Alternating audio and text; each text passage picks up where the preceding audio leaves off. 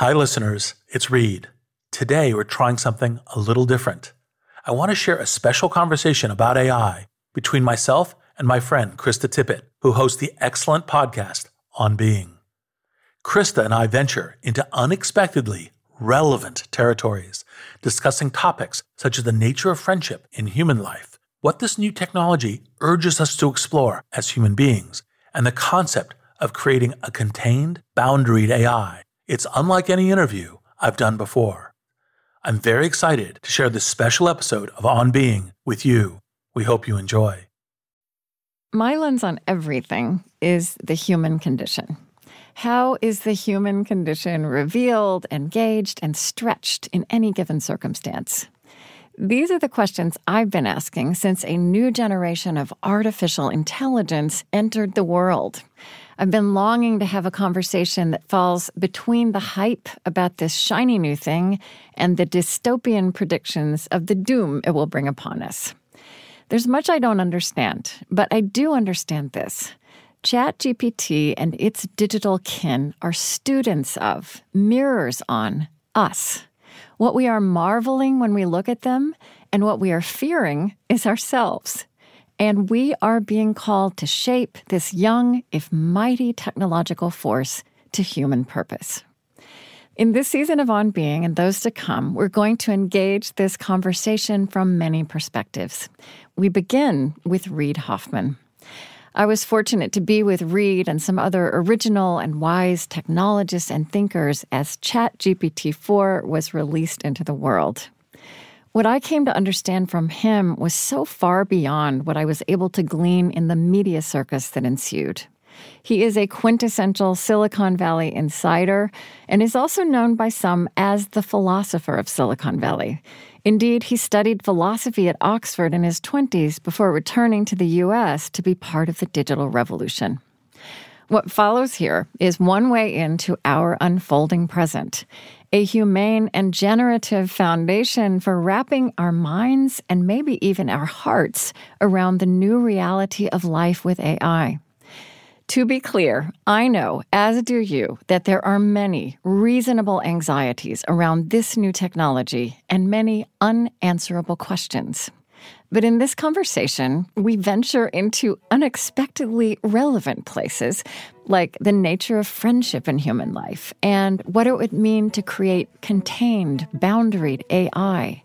And Reid's use of words like delightful and elevating as qualities we can impart to this technology, which, as we are hearing again and again, is going to change everything. I'm Krista Tippett, and this is On Being.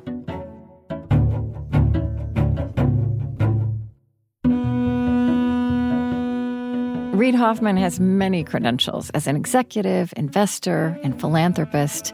Among them, he was co founder and executive chairman of LinkedIn, now sits on the board of Microsoft, and was an early investor in Facebook and, more recently, OpenAI. He hosts a few podcasts, which we'll get into. He's published a few books, including Impromptu Amplifying Our Humanity Through AI he wrote that one winsomely together with GPT 4. And he's newly founded a company called Inflection AI, which is the creator of Pi, quote unquote, a supportive and empathic conversational AI. We will wander into that too. By the way, Reid had told me before this interview that he is always on screen when he converses, but he was curious to try the direct, voice to voice, no pictures interaction that is my way.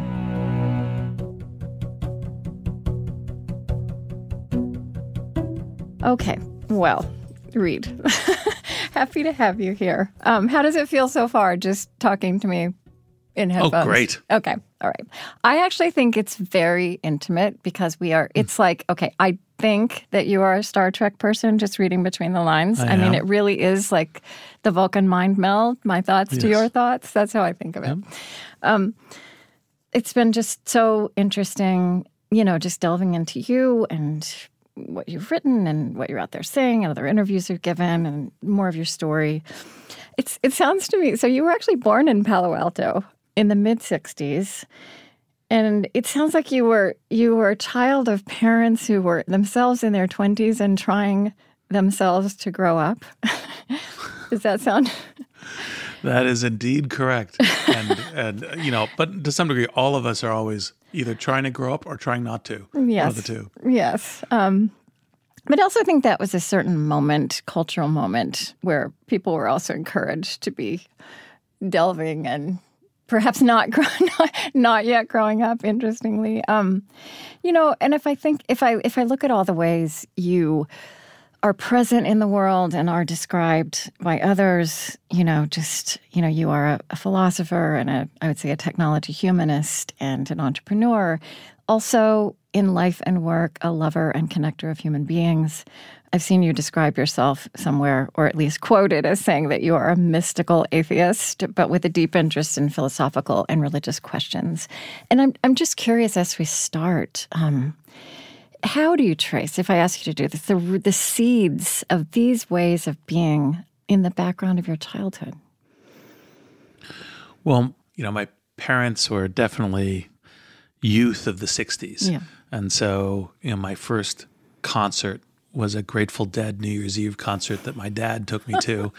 yeah. Uh, you know, so tie dyes and Shakedown Street and so much secondhand, you know, marijuana smoke that, you know, I got a little stoned. yeah.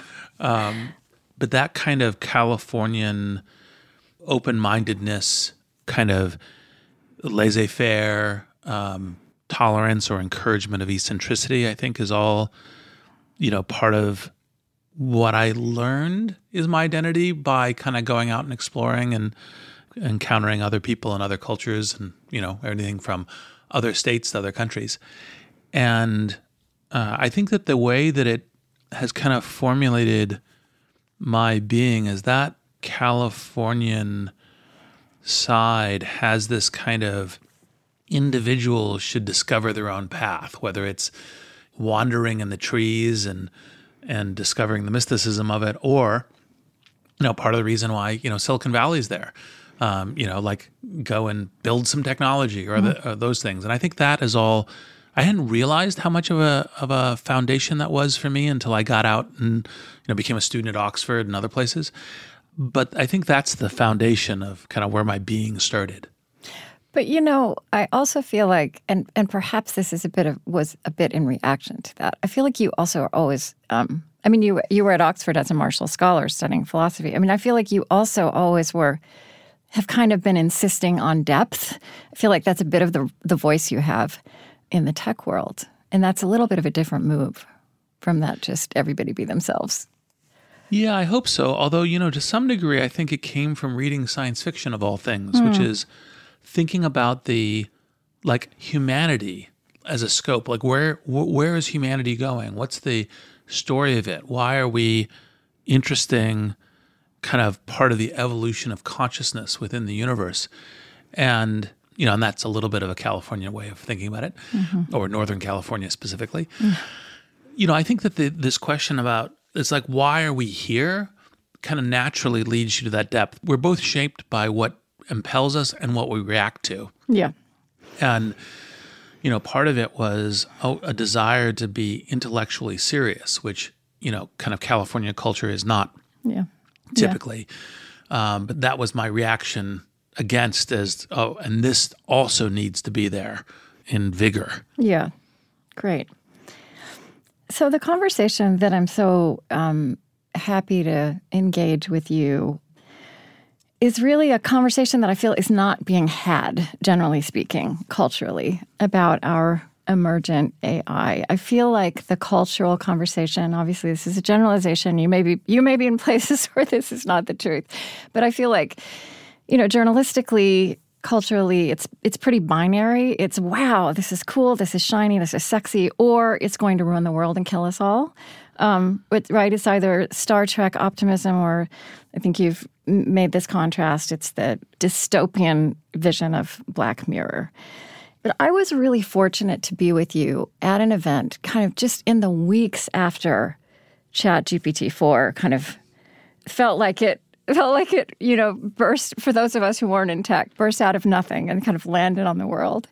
And I'd like to actually start with some really basic definitions and understanding because I also, feel like that's missing a lot of mm. times as people are being introduced to this. They're not really understanding what it is. And so, would you just really just start to talk about, you know, how would you explain, you know, what what, what is a large language model? Because the way I came to understand it from you, and also the wonderful Kevin Scott from Microsoft, is there's a way in which there's a real simplicity to this algorithm, out of which all of this complexity emerges.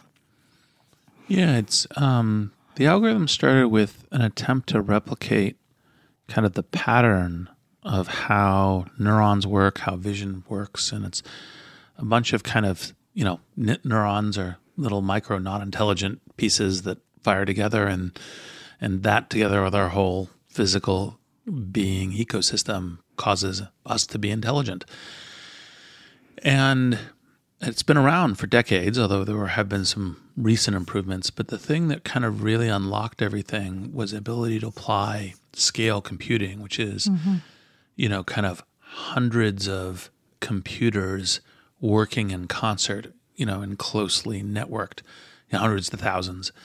And part of what it is is that it is like, well, what intelligence is to some degree is making predictions about the world to create generative uh, models, which would make these predictions, which could also, of course, generate essays or poems or pictures.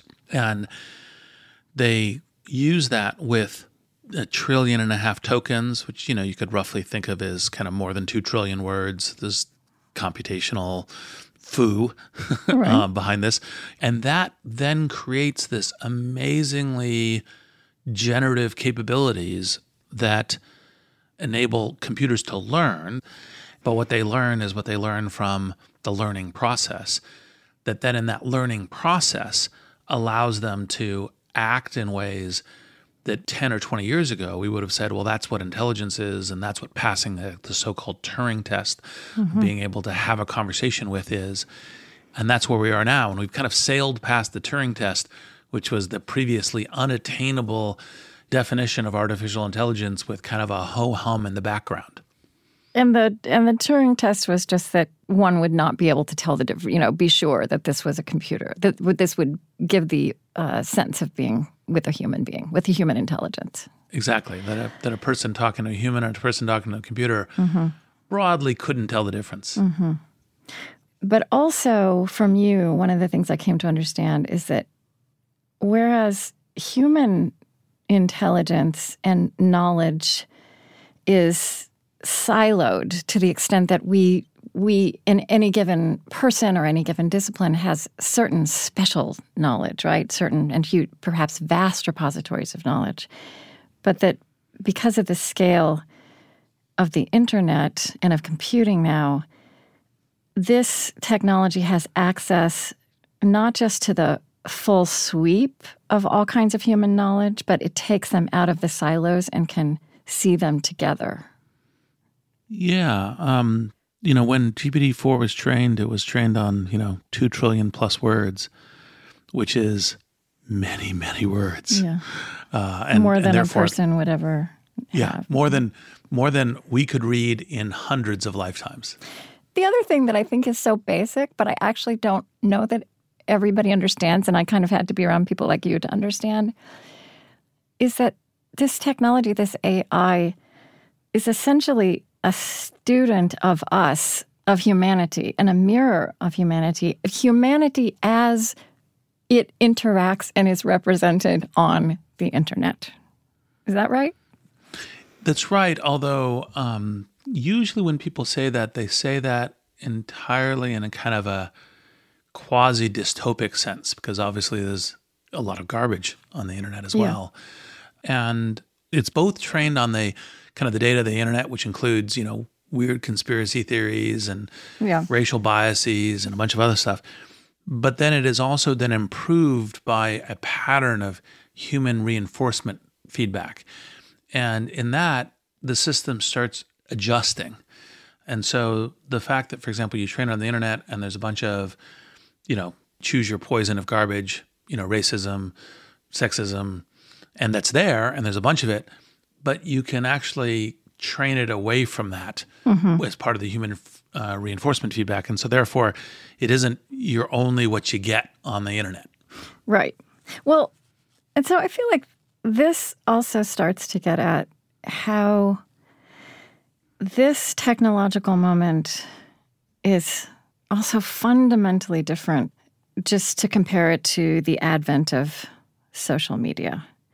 One thing I feel is that this has come along right at the moment where I think of very, very deep cynicism and kind of hardened disappointment and exhaustion with what's gone wrong with social media had landed. And so there's not so much an ability to step back and kind of see this as a fundamentally new development that actually is inviting human beings, both developers and you and I don't want to say users and and those of us who are consumers, participants, um, to have agency. Um, I mean, how would you talk about what is fundamentally different about this technological moment, even just from 15 years ago of human history? Well, I mean, kind of at a broad base, one of the things where I've been thinking about technology is I realized that we have this kind of scientific classification of Homo sapiens, but mm. I actually think we're actually Homo techne, which is we are constituted by our technology.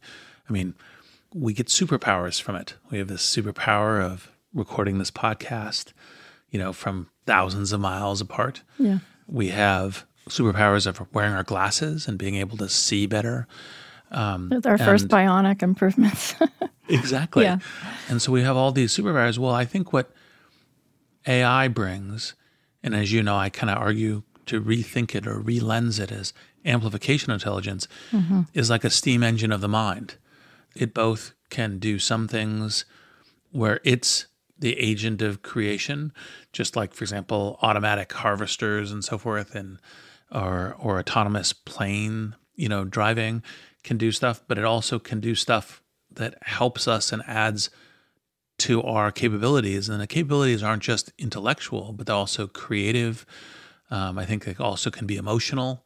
And that is what is so astounding about this moment because getting these kind of technological amplifications, um, this is a first in our history. But say some more about what what is yeah, just say some more about that. Keep going. So, for example, um, you know, like one of the things that, you know, when I started thinking about this with, you know, my co-founder Mustafa Suleyman of Inflection, we have this agent called Pi, and we yeah, said, "I've been playing with Pi. We'll, yeah, we'll great. Yeah. all all comments very welcome. Yeah. all improvements, all suggestions. Yeah. Um, and we said, well, look, the future as we see it is that everyone's going to have their own personal intelligent assistant mm-hmm. that will be kind of a companion as they navigate life. And it's anything from, you know, oh gosh, my tire is flat. How do I fix it? To I had this odd conversation with a friend and I'm trying to figure it out and I feel a little angry and disappointed. And am I right about that? Or, um, you know, and the whole range in between. And that kind of gives you some context of, of not just navigate the physical world superpowers, which mm-hmm. we've had a bunch of with technology, but navigate our social universe, navigate our perception of ourselves, navigate, you know, kind of like podcasts like this one. It's really important to be able to have substantive conversations. People get uh, lonely. Part of the benefit, and I'm not saying these things are going to be at all replacing of therapists, but conversations can be therapeutic uh, because you can sit with something, you can share it with someone else, you can navigate that space together. And I think that's part of what we already see happening with these artificial intelligence agents, these tools. And I think that that possibility of helping us elevate our own humanity in even spiritual ways, I think is valuable. So, you know, well, first of all, I would do say that, that the word techne also actually has connotations, really not just of technology in a kind of clinical way, but of art and craft hmm. and skill. So, so something I'd like to talk about that is, and you just use the word spiritual. I mean, a subject that is very important to you, both in life and in work, is friendship. And I'd like to just touch down on that a little bit and see how we connect that back up with with AI um, and the human condition. I mean, you've said you gave a wonderful uh, address at Vanderbilt, but also in this meditative story podcast that you and I have both been part of. Um, you know, one thing you said in, is uh, my primary spiritual home lies in how I experience friendship and the way it gives me the path to evolve as a human. Could you say some more about what friendship means to you as a human intelligence? Well, here's the thing that I think is so stunning about friendship, which is, you know, you go into a, a bookstore and you might find a whole section on relationships, you know, romantic, etc. And yet, when you think about what gives our life meaning, it's the people that we go through life with is a fundamental part of it. And, you know, ideally, those are our friends. And I think the the theory of friendship that I'm hoping to write more about as the years go on is that we kind of agree to help in this journey of life become the best version of each other mm-hmm. and that friendship is that commitment and that everything else whether people talk about you know loyalty or support or help i think actually are all important derivatives off that that's the that's the kind of fundamental and part of that the kind of spiritual resonance of that is that becoming your better self is part of what the spiritual quest is. It's yeah. how do you how do you get that elevation where you think uh, like I'm more compassionate or I'm wiser or I have a better understanding of myself and other people, our places in the world, our why our being here matters. And I think friends, uh, for all of us, but definitely foundationally for me, is how I learn, how that journey progresses, how I know which path to take and how to take that path in a good way and how to learn and experience that path. And so, and by the way, in terms of, you know, you know, awesome, you know, podcast conversations like yours and on being, you know, friendship is fundamentally about that conversation. Yeah. That that a friendship is conversation. Um, sometimes the conversation is with words, and sometimes the conversations is with presence yeah. or with shared experience. And so, all of that ties into what I think the spiritual identity is in this. Mm-hmm. And you're pointing at this, but I, you know, just want to underscore it. I mean, you're you're not just talking about, you know, very private individual conversation and learning, right? I mean, you you know, here's some other questions you've named that come out of your friendships that you share these kinds of conversations with. It's not just, you know, what kind of a friend am I to this person, but am I a friend to humanity? Can I expand the notion of friendship to think about all sentient beings? Um, and also just the way you were just talking about that. I mean, again, do you know Nicholas Christakis' work at yes, the Human Nature well. Lab at Yale? Right. So, yeah. so friendship is an intelligence, and love and care are also forms of human intelligence. And it is a fact, and it can't actually be communicated in numbers, but it, it is communicated in tellings of history and, and stories that love and friendship, you know, you look at any movement that changed the world, or even discoveries, right? Or even the creation of Silicon Valley. And there are these friendships between two or three people that are these critical factors. Um, is this aspect of human intelligence that we're talking about? Like, is this something that remains ours alone to uphold in the world, or or does this intelligence we possess matter? Does it come into play as we shape these world-changing new tools that act like us and learn from us? Well, I think you know our tools both we shape our tools and our tools shape us. Yeah. Um, and that's part of the kind of homo techne. And, and exactly as you've mentioned before, it's not just a kind of a question of efficiency or capability, but also of creativity, of art, you know, art, of beauty. And I think that part of the thing that's so important to do is to be recognizing that loop and bringing kind of the full spectrum to bear. Like, what we should do is be kind of full spectrum human beings on this, you know, not limited to only a few of our dimensions, but the other dimensions for the kind of the quality of life and the quality of humanity. And I think, um, and I, you know, don't think the internet's a lost cause. I think we can evolve the internet in that way. Yeah, no, um, and, and, I don't want to say it's everything, right? Like it's yes. the full canvas. Yeah. Yes. Of us. Yeah. Um, and uh, but I also think that you know that's part of the reason why when thinking about AI is to say, well, it is this amazing new learning technology that learns from this process, but we shape that learning process not to its micro detail, but in ways that can be very good symbiotic companions. And that's what we should be targeting. That's that should we, we should be trying to craft. And by the way, that journey of coevolution with technology is precisely the human journey, including creation of art, creation of experience, you know, thinking about um, how it is we experience the world uh, and experience each other. Mm-hmm. And I think that's the that's I think the the key thing that uh, I'm trying to help more technologists think about to try to bring humanism to the to the fore of it because it can be and it should be. Um, and we just, and in some sense, it is, but let's just be it more intentional and deliberate.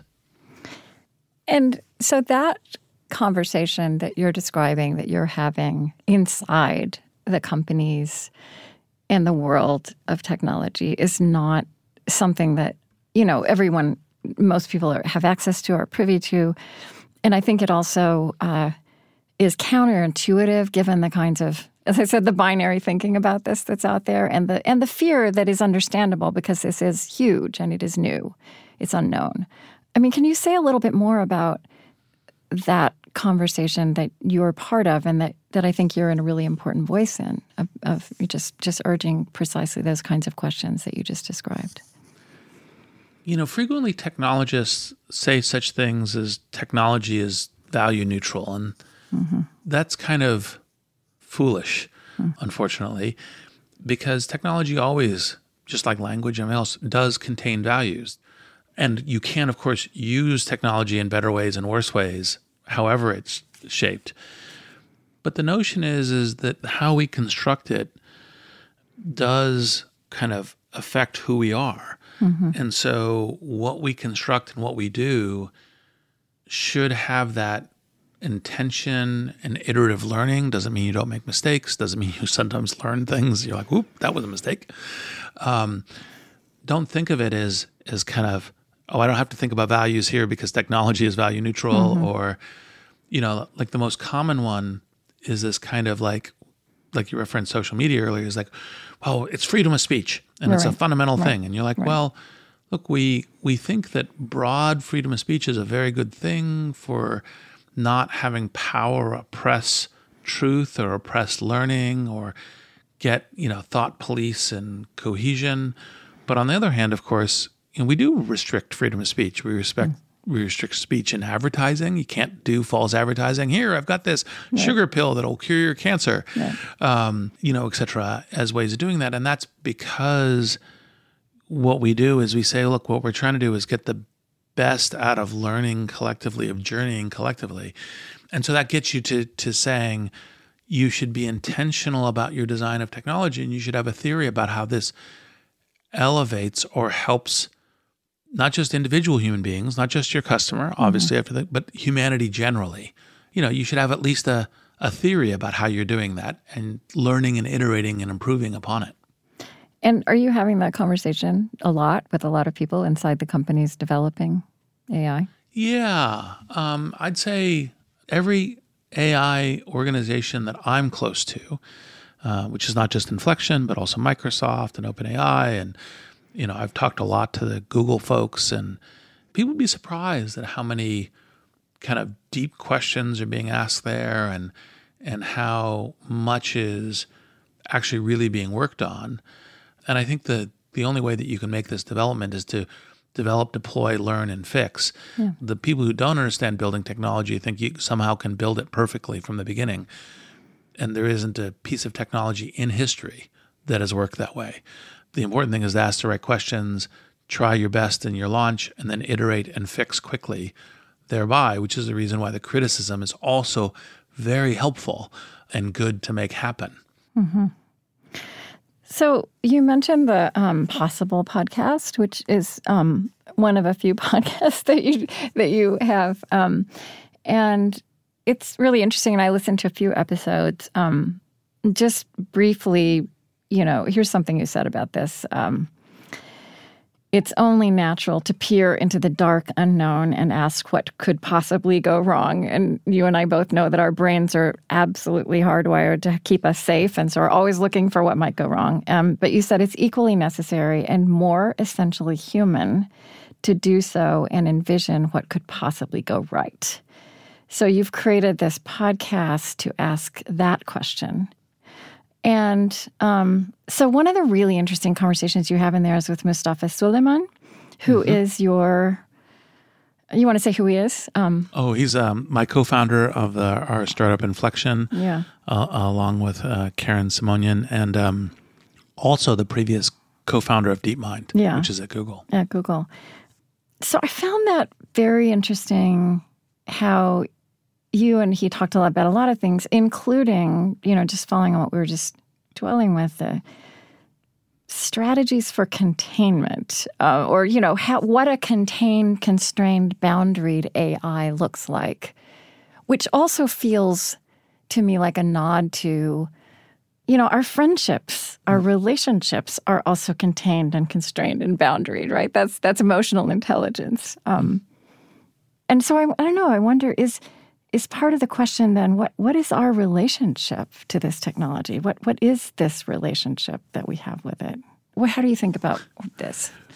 Well, it's we're just beginning to explore that. Yeah. And part of what could possibly go right is you only create a better future by envisioning it and working towards it. If yeah. you live in fear and negativity, you know, like for example, if I said, well, you know, there is an above 0% chance that every time you get into an automobile, you're going to uh, die horrifically in a car crash. Which is um, true. Which yeah. is true. Yeah. well, we should never get in these cars. The thing we all do all day. yes. Yeah. Right. And yet we kind of go because because it's so important to travel to see our family, our friends, yeah. go to work, etc. We kind of go, oh no, that's that's equivalent zero. Yeah. right. Yeah. And it's the same thing as to say, well, okay, how do we when we're when we're building this, like what do I see when I see what AI can mean to people? I see a medical assistant that's on every smartphone, a tutor that's on every smartphone. You know, not just kind of like the way you would use maps to navigate, but navigate all these other things that are really important. And just think about the human evolution and the alleviation of suffering that comes from that. And that's why we're, you know, hitting the accelerator so much to get there and to drive towards that. And imagining what's possible. So, what's our relationship? Well, our relationship should be one of human amplification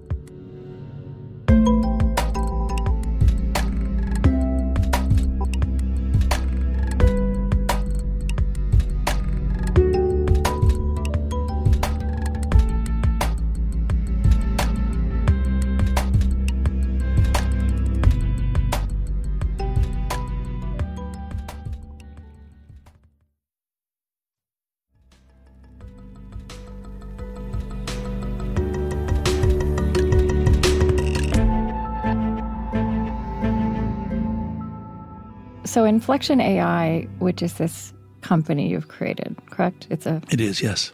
And you have this Pi AI tool. You know, we may have to find a better word than tool if we're in relationship, right? yes. uh, which I spent a little bit of time on. And I mean, one of the ways you've described this is it's not just an IQ helper, but an EQ presence.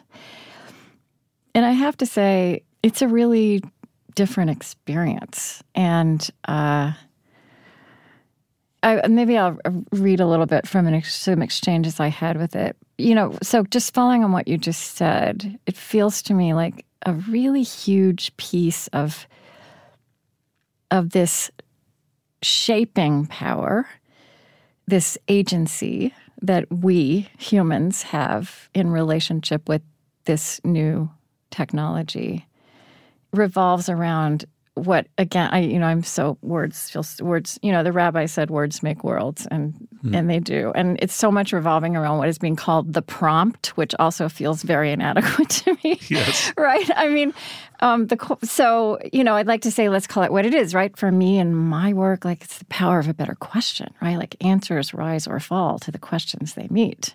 Um so like that new york times piece that was that we all passed around with the increasingly insane GPT-4. You you said somewhere yes. it was like Real Housewives, the Black Mirror edition. Um, yes. But what I, as I've gotten into this matter of the prompt, the power of the prompt, um, you know, that that is also the power of a question. You can go down a pathological road with with a person as well. Um, when I see you in conversation with AI, which you do in this in your book impromptu which um, you call a travelogue and also for example in this greylock podcast you have with very cleverly named gray matter you ask very nuanced sophisticated questions of chat gpt-4 as mathematics may be the language of reality which i think you're alluding to galileo saying yes. mathematics is the language in which the universe is written then mathematical calculations may be the functioning of reality, and consciousness emerges from that. So, all of our consciousnesses may be the result of varied mathematical calculations. But then you say there's a related critique, most often argued vigorously by Gary Marcus. He would argue, in addition, that you lack, you, GPT 4, lack key other characteristics, such as understanding embodied in knowledge, representation, or genuine symbolic reasoning. How would you reply? You know this way that you are approaching the conversation and with and the shaping of this technology is not going to be intuitive for everyone at least right now. Yeah i mean part of the reason in writing impromptu the way i did is i wanted to not just tell but show yeah. you can go have these very sophisticated interactions and this is again kind of human amplifying and you know part of the reason why i I specifically did the conversation around Gary Marcus is because you know he's a well-known uh, critic of the large language model process. He and I have had many friendly conversations on this, and um, I was like, well, okay, tease, tease. Look, it's having a sophisticated conversation that looks like it has okay. knowledge representation. yeah. right. Because, you know, intellectual conversation and debate should also be had when on occasion with some fun humor on this. And, you know, that's how we can learn. That's how we can be better. I mean, one of the ways that I use these AI assistants today is like when I'm thinking about a topic or considering an argument, I'll put in an argument and say, argue against this, or what am I missing with mm-hmm. this, or what else would you add to this argument? You know, all these different ways to kind of to help me think better, to help me perceive better, help me navigate better. And with the quality of questions or prompts that we interact with this technology, are we also then participating in its learning and shaping? I mean, ultimately, yes. Today, the way the technology works is when you have the interaction, it doesn't immediately change its it doesn't learn continuously it learns and then deploys mm-hmm. but of course if your interaction then becomes data by which its next training cycle is included in the next training cycle then it can learn from that as well now part of it is also that in the development of the technology you know things like we're doing with inflection is to to encode memory, like the memory of the conversation I had Yeah. with you, and then to use that as to be a better companion tool. I mean, we'll have to think of something that's a better, better, like Yeah. not quite such a you know, Yeah. like a mouthful, Yeah. but as an assistant, as a, you know, as a mm-hmm. personal intelligence to help you with that. Those kinds of things will be, you know, are already rapidly being included. Mm-hmm. in that possible conversation with Mustafa Suleyman, you he suggested at some point, I think that the AI needs to be subservient to us, and I feel like.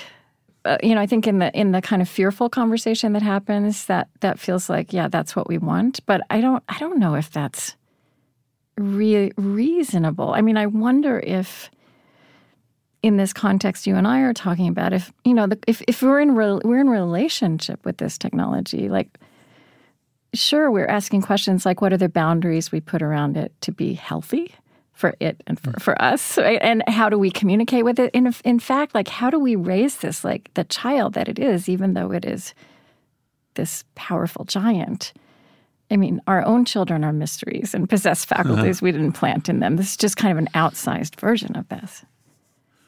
Well, there's two levels, maybe three levels on this. So one mm-hmm. is, you know, you think about AI being amplification intelligence, and there's all these wonderful ways it can be amplified. Amplified medical, learning, creating, communicating, understanding. You go, wow, that's just the, the flowering of the world. Of course, by the way, it'll also amplify criminals and, Yeah. and so Yeah. forth. And so Right. one level of containment you want is you want to say, well, let's minimize that. You won't be able to minimize it to zero, but let's do various things to minimize that.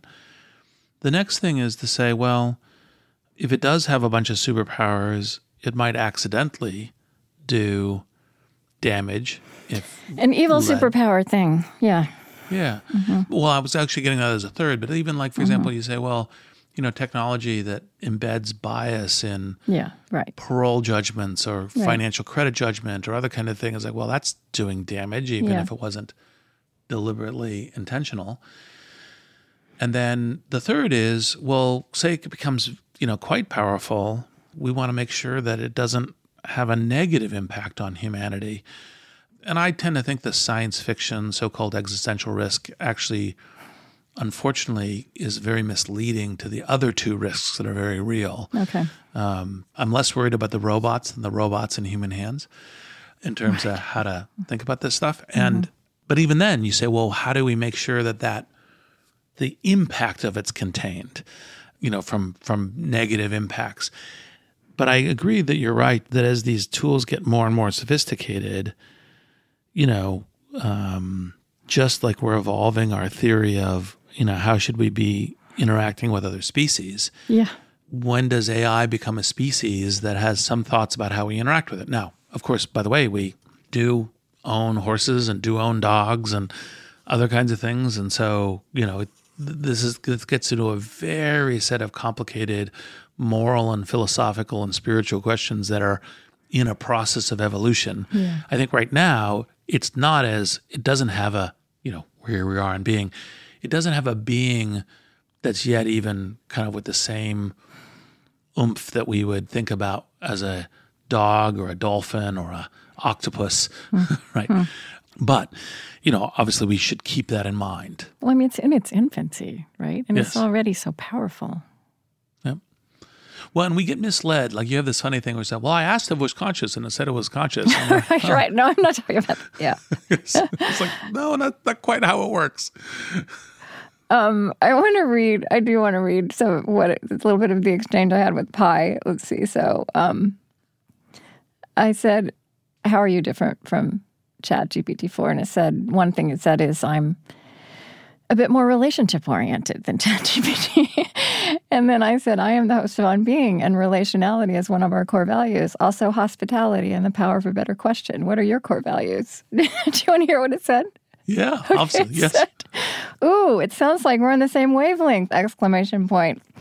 I would say my core values are compassionate listening. I get a an emoji for all of these empathic understanding, unbiased objectivity, knowledgeable, helpful responses, honesty, and transparency. I'm always working to embody these values, which is interesting language. so mm. let me know how I'm doing.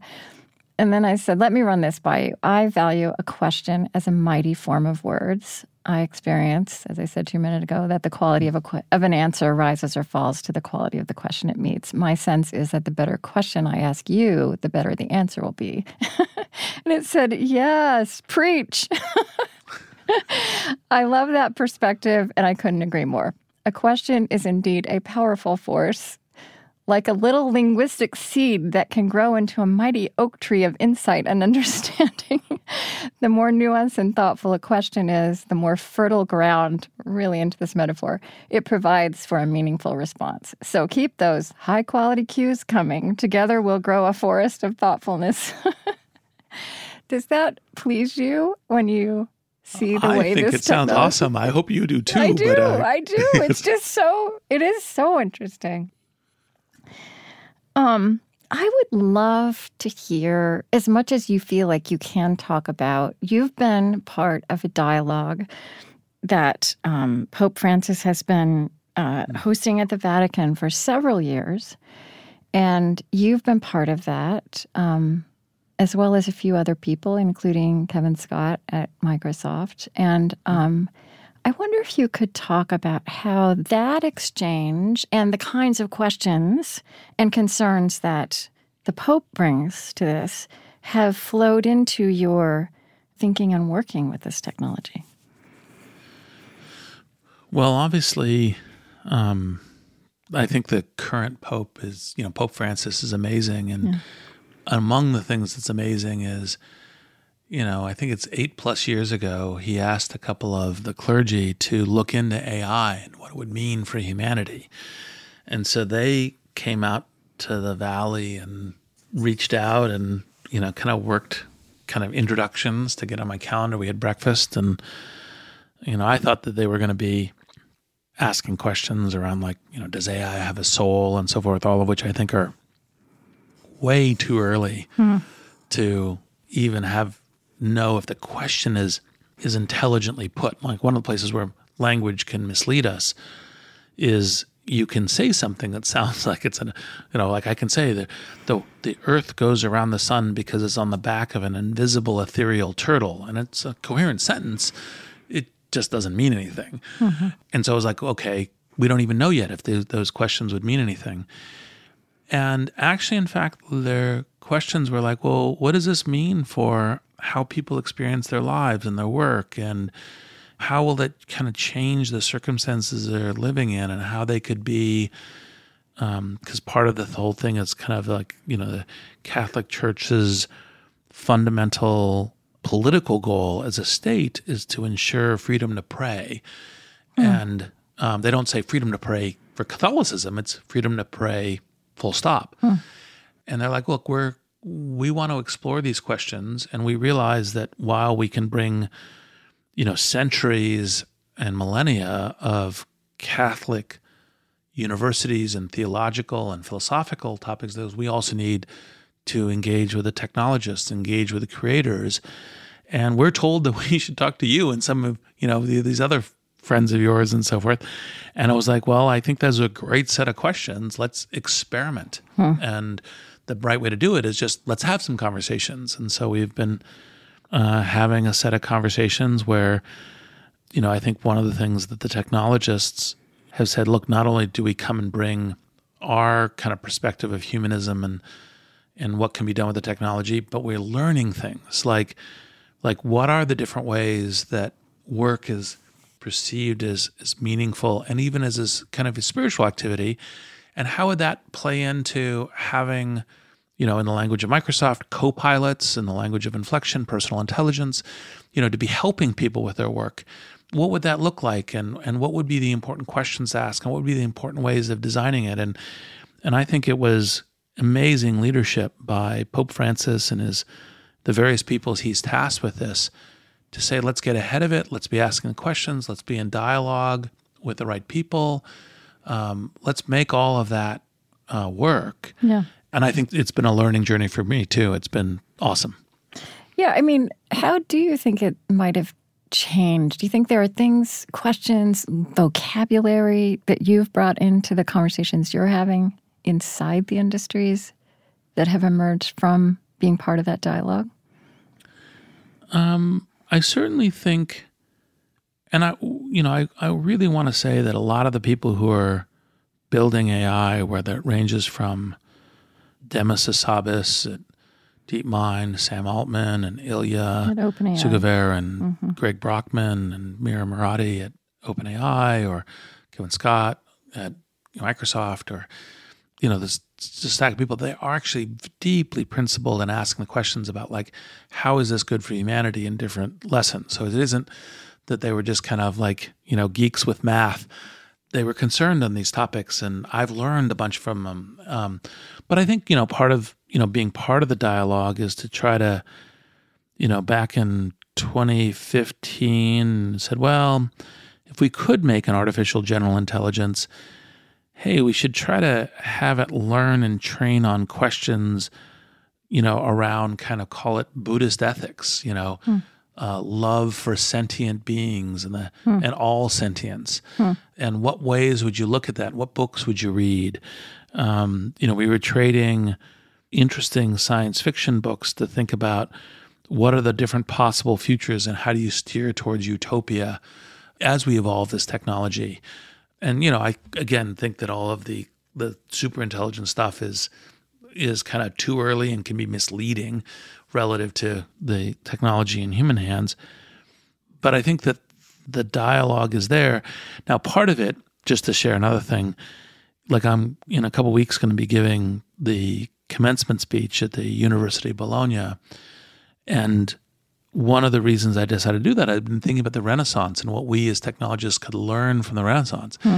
And part of it is to have technology to have a really positive, enduring impact on humanity is to also think about beauty um, hmm. and to think about how we kind of you know ask a more beautiful question, yes. live a more beautiful life, appreciate the beauty in one another and the world around us in much better ways. And I think that that thinking about that is one of the lessons from the Renaissance that's important to bring into the dialogue of we as technological builders, uh, because the Renaissance also had technological builders yeah. Uh, in so doing. And I think that's part of ways that I try to help influence or nudge the dialogue. Hmm. I love um, from my conversations with Muslims across the years that, you know, Islam sees beauty as a core moral value. Hmm and that proceeding from that if that is a stake in the ground that that shifts all kinds of other things i love that yeah one thing I, I think I mentioned to you when we when we got into that first conversation, I'd love to draw it a little bit now, is I, I think one thing that happens sometimes in the uh, you know, some of the worrying and just the the reasonable deliberation about what AI might mean, this new AI might mean is there's this impulse to say, well, what is it that is always going to be distinct about human beings, right? Like, so what is it that it will never be able to do and that we have to kind of hold this ground? But I guess I also think about how the science religion dialogue across time, you know, a kind of false direction that it went for a while, um, you know, after the Enlightenment was, well, let's keep a space for what only God can do that science can't do. But then science progressed, and then this space for God and for these kinds of um, this kind of belief and intuition and questioning got smaller and smaller and smaller. Um, and that was called the God of the gaps. Mm. And and I kind of feel like kind of a false direction we could go is kind of trying to stake out and protect the humanity of the gaps, and that we might have a lot of the same problem as this AI continues to live into its full powers. I think that's very wise because, you know, the little bit of like the progress of the field of artificial intelligence is, oh, well, humans have this abstract cognitive capability yeah. so that we can play chess. Well, can play chess better than us. Or, oh, right. it's not chess, Go, because it's so complex. Well, can play Go better than us. And so you kind of go, well, but but whatever. And to some degree, I'd say it's like, well, but being human and the human role in the world, we never want AI to be more that than us because that's what we naturally do. But also, part of what we naturally do is we also adapt. And so, Yeah. part of the companion tool journey here should be where does this enable a whole bunch of new, beautiful, great things in the world and with each other? And not be trying to kind of constrain to, well, but, you know, we write sonnets and it doesn't write Right, sonnets. right. Well, and, right, and that's already happening, right? Like Yes, again, that exactly. space is getting crowded out. They may not be great sonnets, but they may be great sonnets Yeah. if they're not Well, now. and also us working with it today can make even better because it's an amplifier. And so I think that's exactly right is to not try to say to say, well, this is what it is.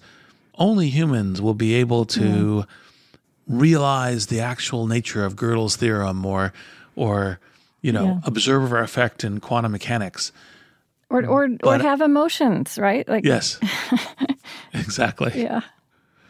but do you actually use it as kind of like a kind of a question of well how do we how do we make ourselves better in what we're doing and not use the demarcation of that line mm-hmm. as the key thing but to use the elevation the evolution of ourselves as the key thing And how do you think through this distinction between embodied, unembodied? I mean, I do, you know, some of those intelligences we were talking about a minute ago with friendship are embodied. And and even though we have thought for a long time about emotions as, you know, actually everything is embodied. We're learning. Um, everything is embodied. Um, what we've called emotional, what we've called spiritual.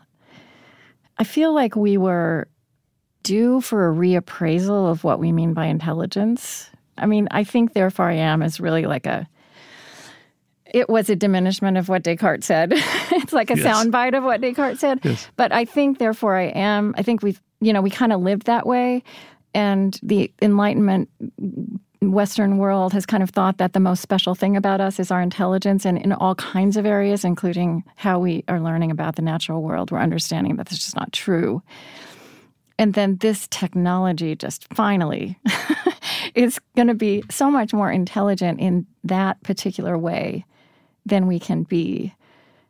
And I, I wonder, in that sense, you know, not that we get protective about the space where only humans can be, but does it really, and I kind of mean this literally, does it in this way kind of enlighten us and potentially help us evolve coming back to our senses, like quite literally?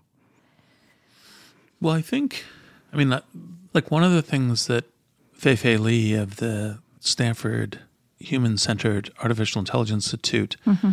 does is she's like, well, one of the next big waves, one of her research programs is in embodied AI because it's the, she thinks there's a set of new things that being able to bring the AI stuff to helping us take the way that we navigate the physical world to the next level as you know going to be really good. And i think it's kind of the question of where you think well is there certain kinds of experiences certain kinds of presence? Is there certain kinds of knowledge or understanding or wisdom that come from being embodied? And that loop also matters. Now i think that we will have that kind of ai directly connected in the multi of that not just Fei Fei's project but also all of the things we're doing here. Because even when the AI is amplifying us, being our own personal intelligence, our own Pi with it, Yeah. that's also embodied in navigating because it's embodied in navigating with us. Yeah. Um, so, so I think that that's we take it into our bodies. exactly right.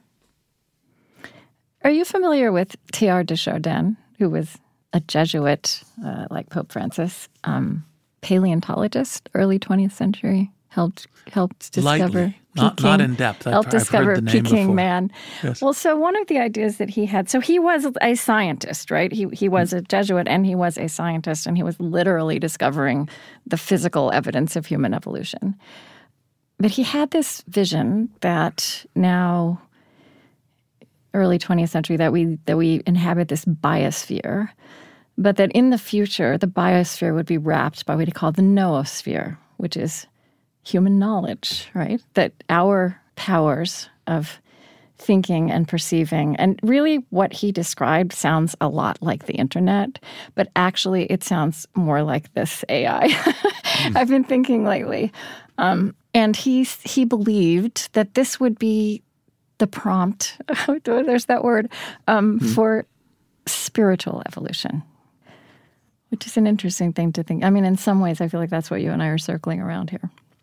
I think so, because mm. part of what you think of as spiritual evolution is kind of the question of how do you evolve the sense of how you have meaningful and good impact on yourself and in the world. Mm-hmm. You know, some of that's how you evolve your own wisdom, compassion.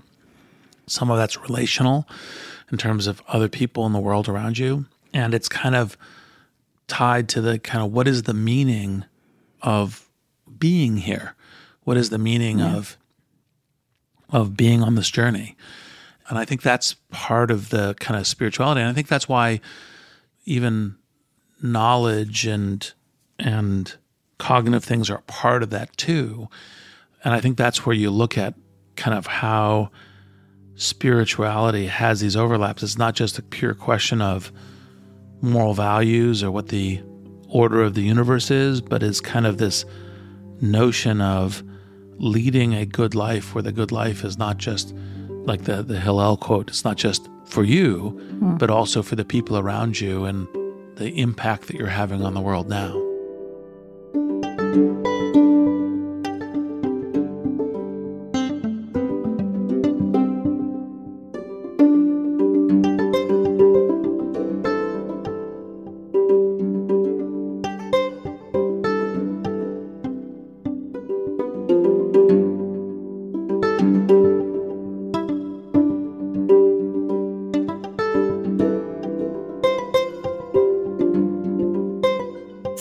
What you have been successful in is is doing things at scale.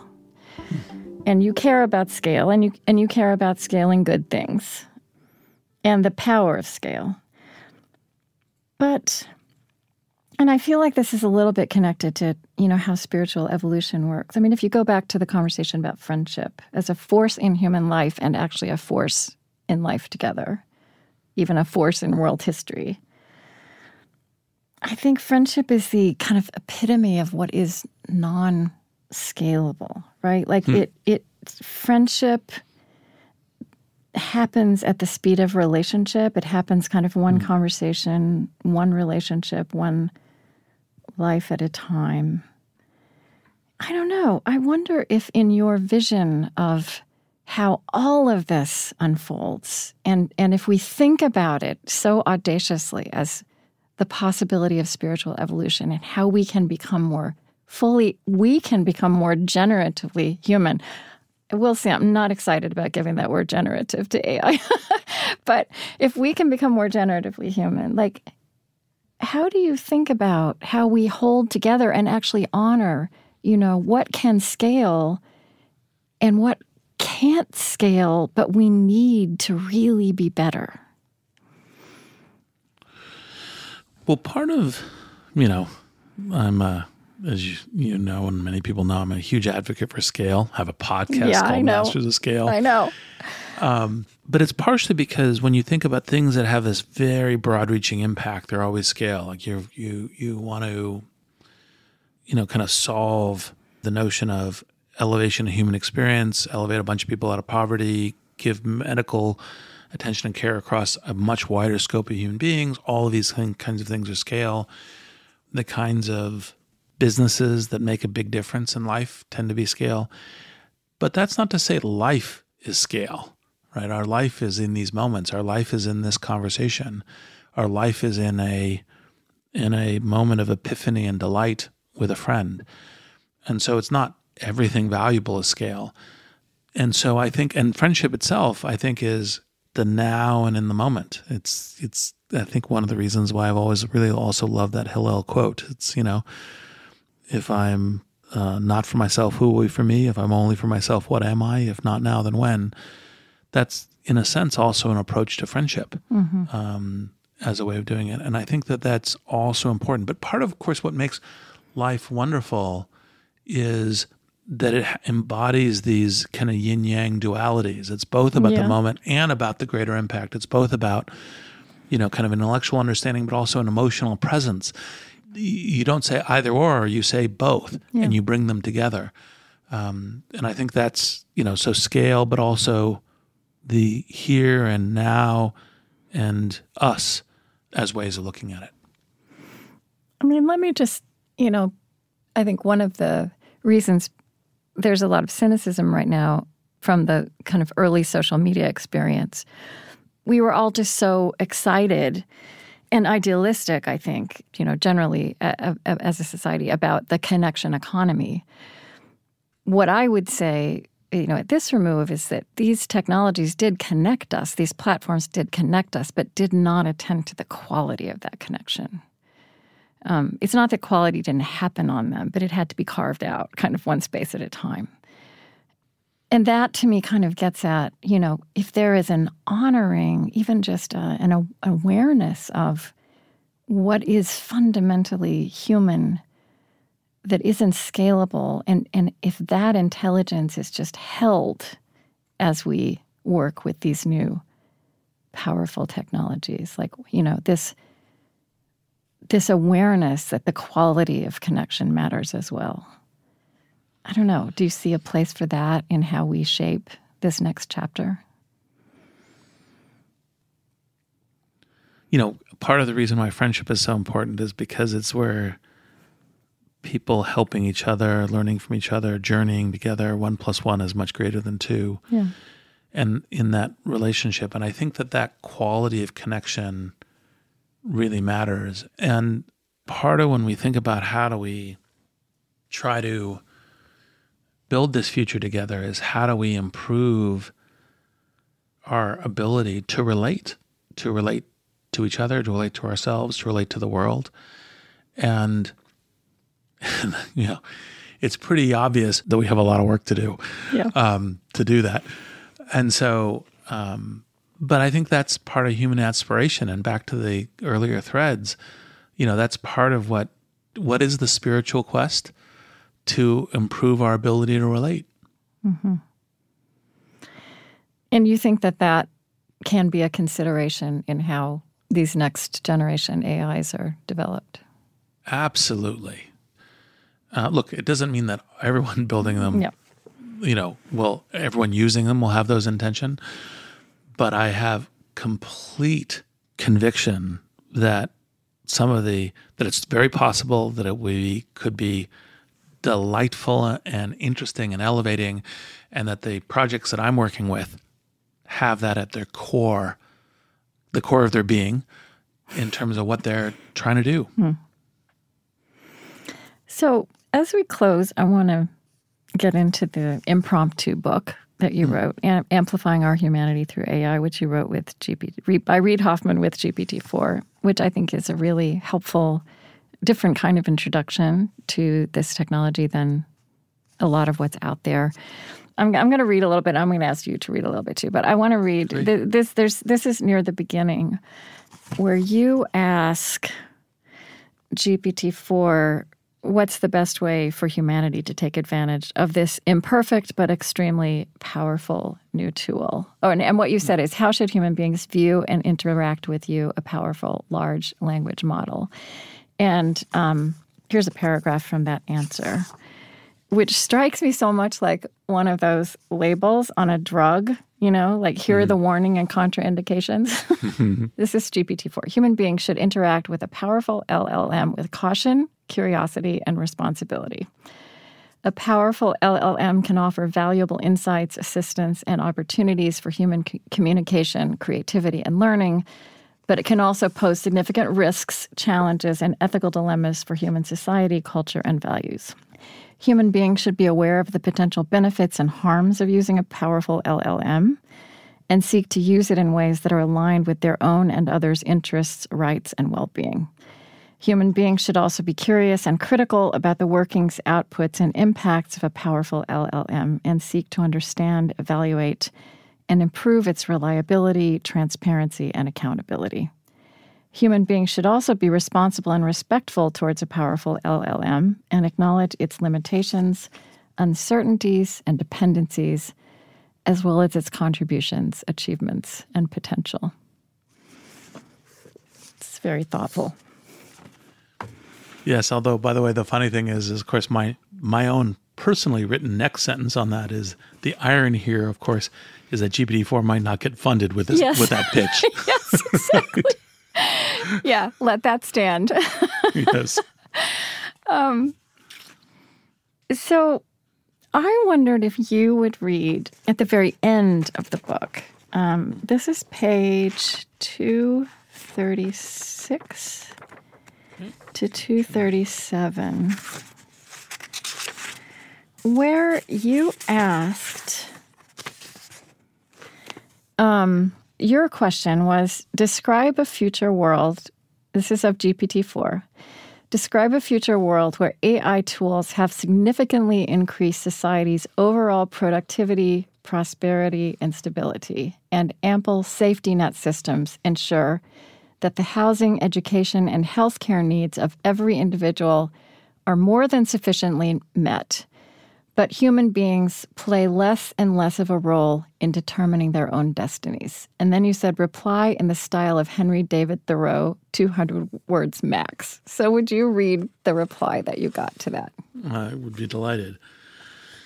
Let's see. Here we go. Just pulling off my glasses for easier easier reading. Speaking of technologies. Yeah.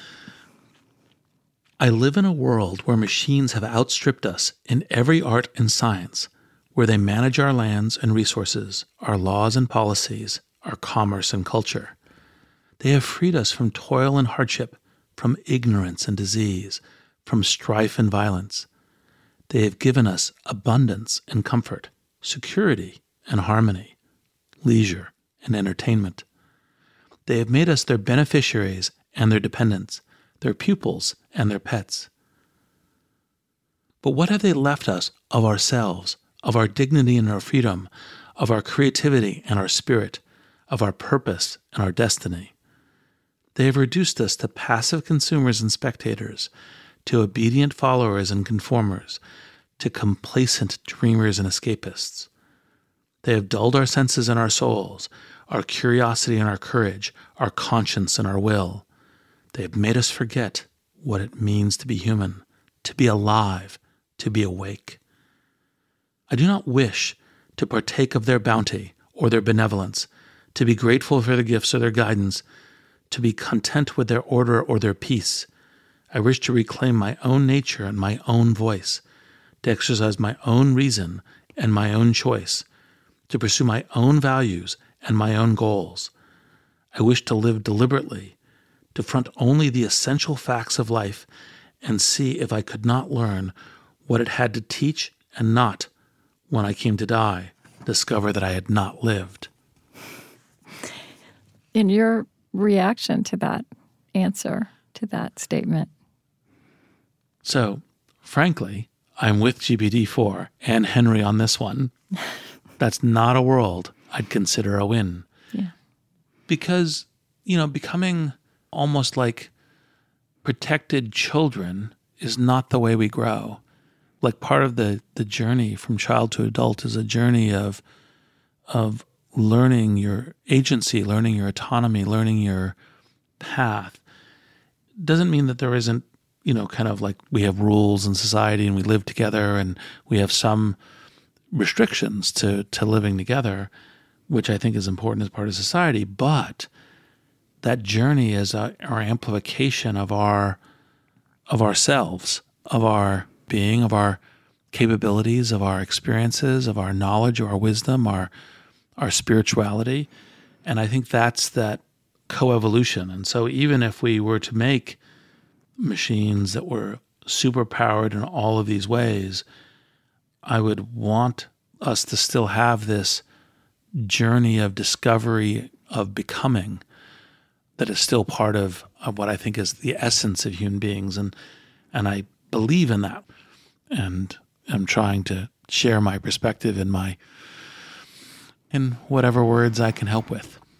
Yeah, and just coming back to that question that is in my words of like what what might we have to learn from this encounter with these technologies and what might it be calling us to i mean you you also conclude in in the end you know of this book after that henry david thoreau gpt-4 fusion um, the paradox of the ai era is this as today's imperfect llms improve requiring less and less from us and then you put this in italics we will need to demand more from ourselves.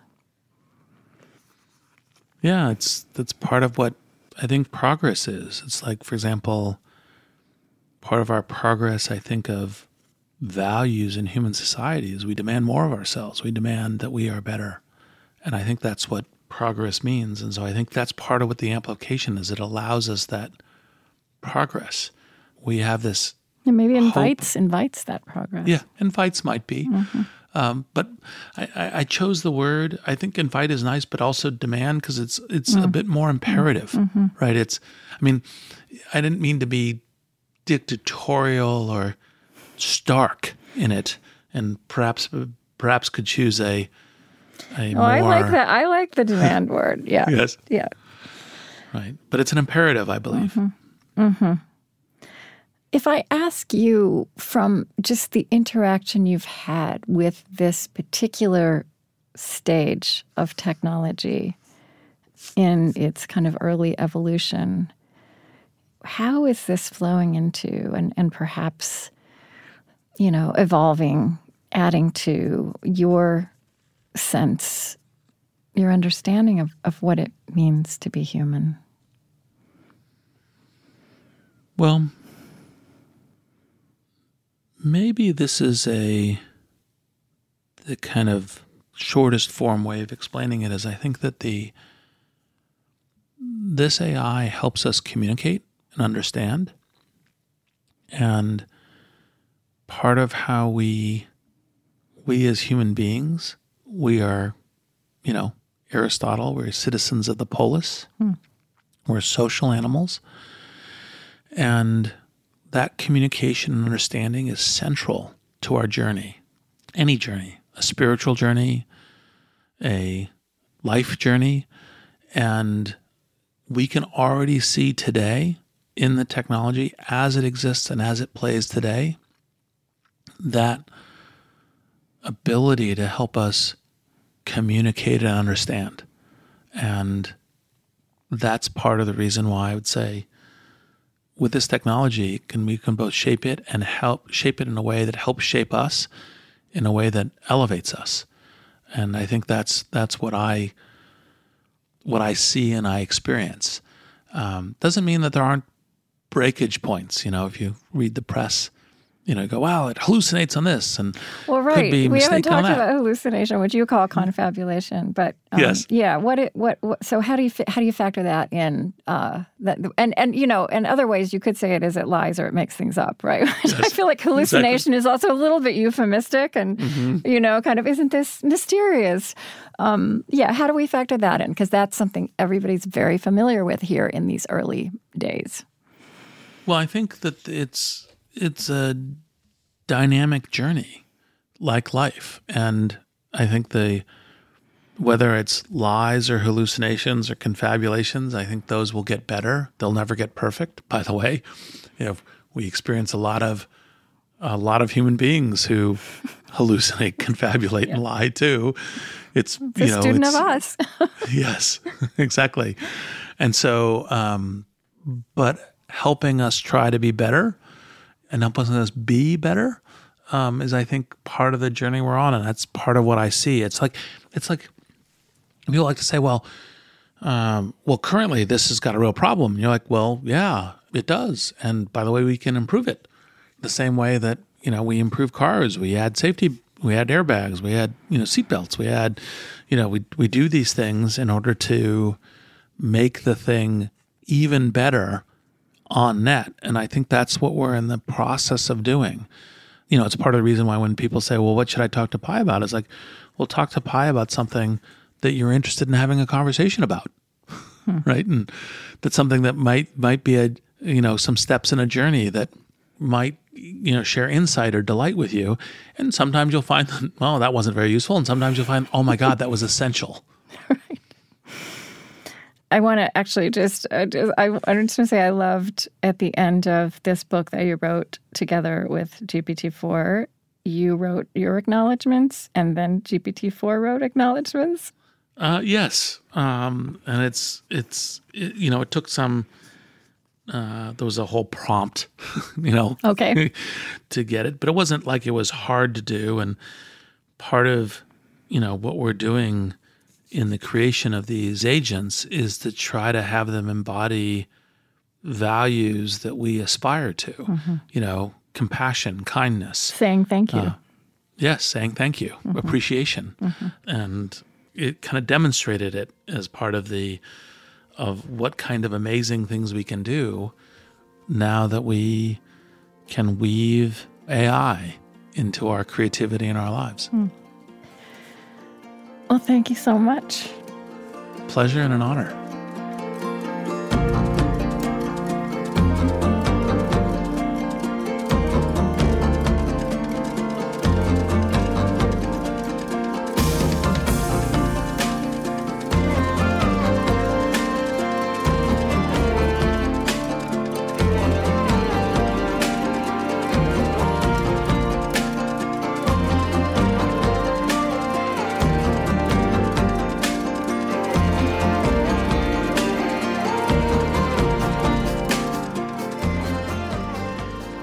Reid Hoffman is co founder and former executive chairman of LinkedIn and a partner at the venture capital firm Greylock Partners. His latest book, which he co wrote together with GPT 4, is Impromptu Amplifying Our Humanity Through AI. His newest venture is Inflection AI, and he hosts at least three podcasts Masters of Scale, Greymatter, and Possible, which will launch its second season this fall.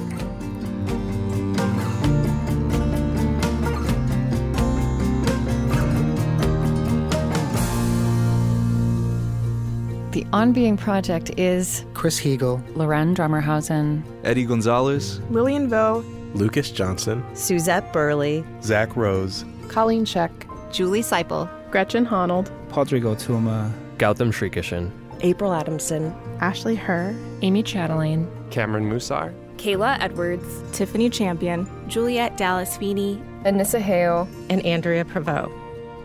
On Being is an independent, nonprofit production of the On Being Project. We are located on Dakota land. Our lovely theme music is provided and composed by Zoe Keating. Our closing music was composed by Gautam Srikishan. And the last voice you hear singing at the end of our show is Cameron Kinghorn. Our funding partners include the Hearthland Foundation, helping to build a more just, equitable, and connected America, one creative act at a time. The Fetzer Institute, supporting a movement of organizations applying spiritual solutions to society's toughest problems. Find them at Fetzer.org. Kalliopeia Foundation, dedicated to cultivating the connections between ecology, culture, and spirituality, supporting initiatives and organizations that uphold sacred relationships with the living earth. Learn more at kalliopeia.org. The Osprey Foundation, a catalyst for empowered, healthy, and fulfilled lives. And the Lilly Endowment, an Indianapolis based private family foundation dedicated to its founders' interests in religion, community development, and education. On Being is produced by On Being Studios in Minneapolis, Minnesota.